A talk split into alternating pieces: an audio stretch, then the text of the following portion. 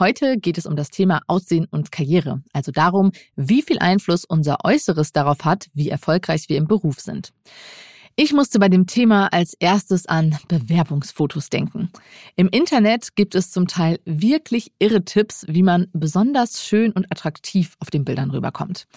Mein Favorit war der Hinweis, dass man doch am besten zu Hause sein perfektes Lächeln für das Foto üben solle, damit der Recruiter nicht merkt, dass es künstlich ist.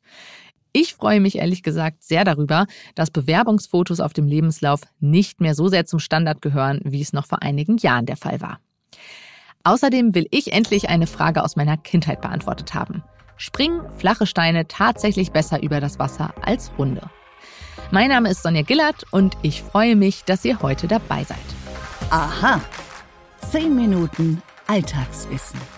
Ein Podcast von Welt. Bevor ich mit euch in diese Folge starte, habe ich noch eine kleine Bitte. Denn wir brauchen eure Stimme. Die könnt ihr aha beim Publikumsvoting des Deutschen Podcastpreis in der Kategorie Wissen geben. Möglich ist das noch bis zum 28. Mai. Und es geht wirklich ganz schnell und ohne Registrierung. Wir würden uns in der Redaktion wirklich riesig freuen, wenn ihr mit einem Klick auf der Website des Deutschen Podcastpreises für Aha stimmt. Den Link zur Abstimmung stelle ich euch in die Show Notes. Und jetzt geht's los. Mehrere Studien haben in den letzten Jahren auch über Deutschland hinaus gezeigt, gutes Aussehen, was auch immer das genau bedeutet, ist im Beruf eher von Vorteil. Die Auswertung von Daten zum Gehalt, zu beruflichem Erfolg und Attraktivität aus dem Jahr 2011 zeigten beispielsweise, dass die Menschen, die als attraktiv galten, auch mehr Geld verdienten. Und nicht nur im Job, sondern auch, wenn wir uns bei Wahlen für einen Kandidaten oder eine Kandidatin entscheiden müssen, spielt das Aussehen eine große Rolle. So richtig überrascht mich das ja nicht. Doch ich würde gern besser verstehen, Warum verbinden wir mit einem attraktiven Äußeren auch eine bessere Qualifikation? Und vor allem, wie können wir verhindern, dass wir uns davon blenden lassen? Um das herauszufinden, habe ich mich mit Ulrich Rosar verabredet. Er ist Soziologe und hat an der Heinrich-Heine-Universität Düsseldorf unter anderem zu der Frage geforscht, welcher Zusammenhang zwischen dem Aussehen und dem Erfolg von Politikerinnen und Politikern bei Wahlen besteht. Hallo, Herr Rosar. Hallo. Zur Frage, was ich bei einem Bewerbungsgespräch anziehen soll oder eben auch nicht anziehen soll, findet man massig Vorschläge und Artikel.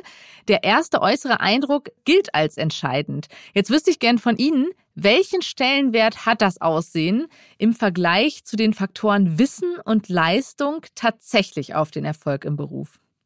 Also das Erste und Wichtigste ist, Wissen, Leistung und Kompetenz ist äh, nach wie vor wesentlich wichtiger als sowas wie die äußere Anmutung.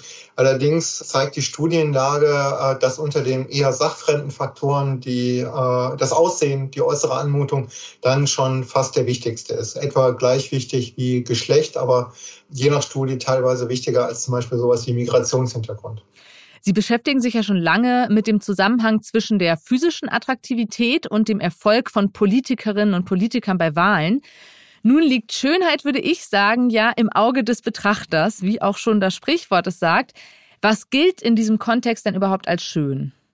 Also erstmal, das Sprichwort ist tatsächlich falsch. Wir sind uns alle sehr, sehr ähnlich äh, in der Frage, wen wir für schön halten und wen wir eben nicht für schön halten.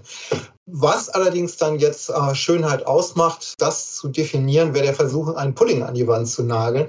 Es gibt also nicht die Schönheitsformel schlechthin. Man kann nur ein paar Merkmale benennen, die eine positive Attraktivitätseinschätzung begünstigen. Also zum Beispiel glatte Haut, schlank sein, klar konturierte Gesichtszüge. Ähm, bei Männern die klassische V-Form des Körpers, bei Frauen dann eher die Sanduhrform. Das sind so ein paar Merkmale, die man nennen kann. Aber ironischerweise ist es so, dass ähm, besondere Attraktivität dann oft so diese kleine Nuance ist, äh, die man vom Ideal abweicht. Also Sie kennen zum Beispiel Julia Roberts, die hat eigentlich einen viel zu breiten Mund, aber das ist genau der Punkt, äh, der sie besonders macht. Sie haben in Ihren Untersuchungen herausgefunden, dass das zweitwichtigste Personenmerkmal für die Wähler tatsächlich das Aussehen der Kandidaten ist. Nur die Bekanntheit der Person war wichtiger. Sehen Sie eine Veränderung bei der Bedeutung dieses Kriteriums, also der physischen Attraktivität über die Zeit? Tatsächlich konnten wir zeigen zwischen den Bundestagswahlen 2005 und 2021, dass äh, die äußere Anmutung an Bedeutung gewonnen hat. Und wenn man sich vergegenwärtigt, dass wir eine immer visuellere Gesellschaft werden, dann ist das auch nicht verwunderlich. Man darf das aber nicht damit verwechseln, dass die Wählerinnen und Wähler Bundestagswahlen oder welche Wahlen auch immer äh, als Schönheitskonkurrenzen betrachten, sondern es ist eine ganz subtile Wirkung, äh, die die physische Attraktivität von Politikerinnen und Politikern hier entfaltet. Was ich mich gefragt habe, ist, wenn ich jetzt einen Kandidaten auswähle bei einer Wahl, dann ist es mir ja auch wichtig, dass er besonders kompetent und intelligent ist. Ebenso wahrscheinlich, wenn ich jemanden einstelle, da möchte ich auch, dass er besonders kompetent ist. Warum vermengen wir Menschen denn die Kriterien Schönheit und Intelligenz?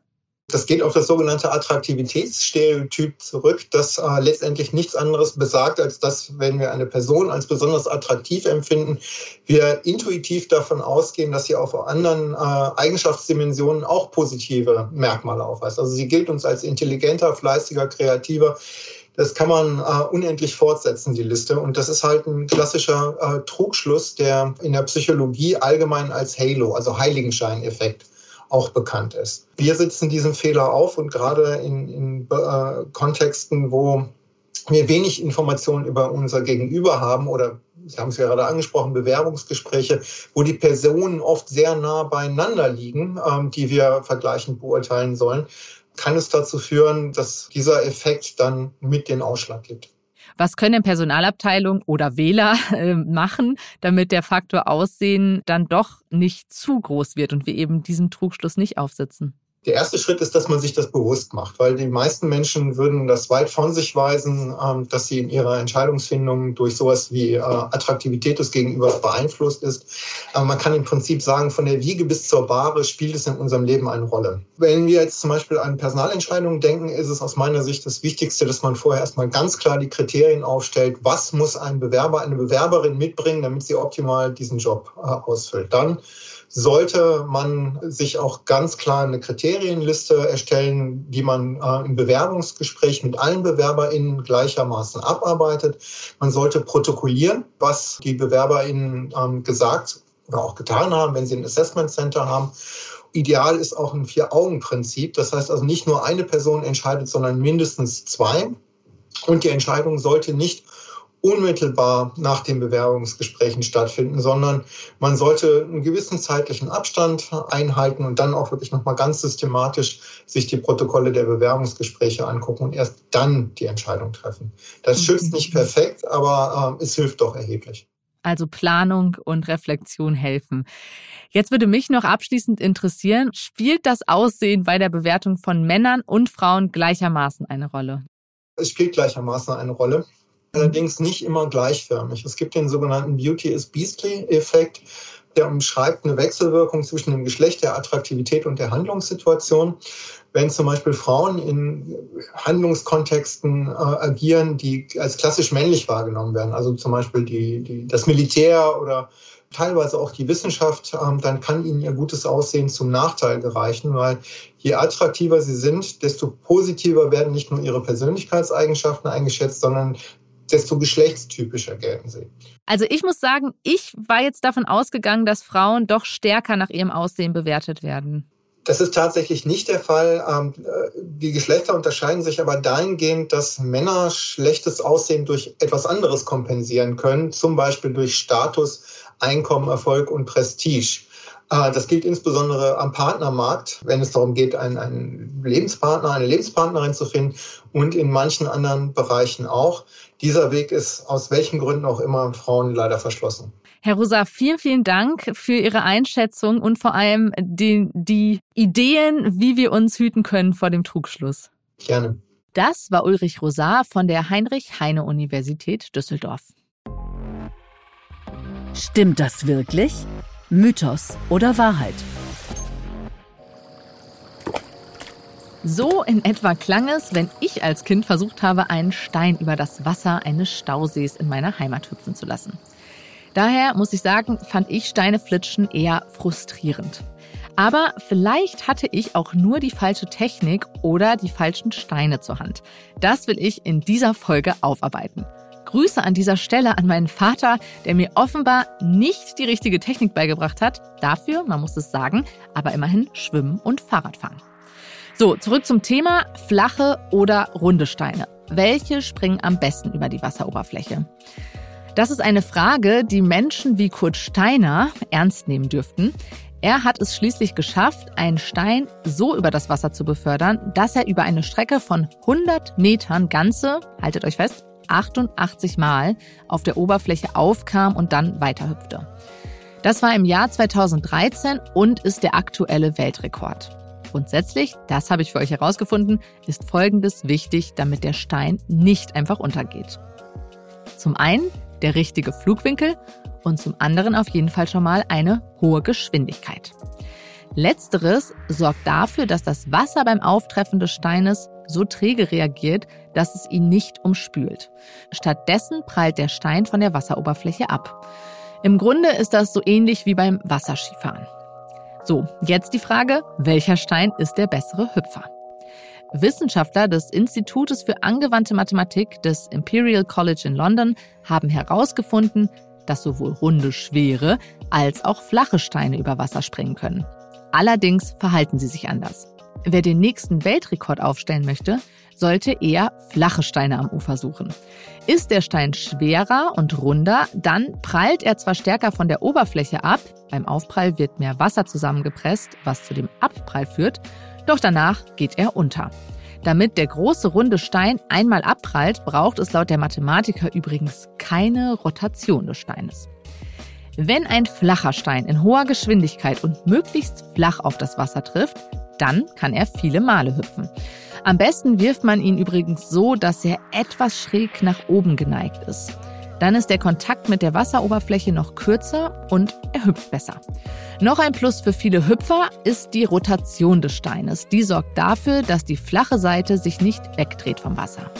Fazit ist also, alle Steine können flitschen, aber um wirklich häufig zu springen, braucht es dann doch die flacheren, kleineren Steine. Übrigens, falls ihr euch bis hierhin dachtet, flitschen, was ist das denn für ein Wort? Steine übers Wasser hüpfen zu lassen, wird mit vielen ungewöhnlichen Worten umschrieben.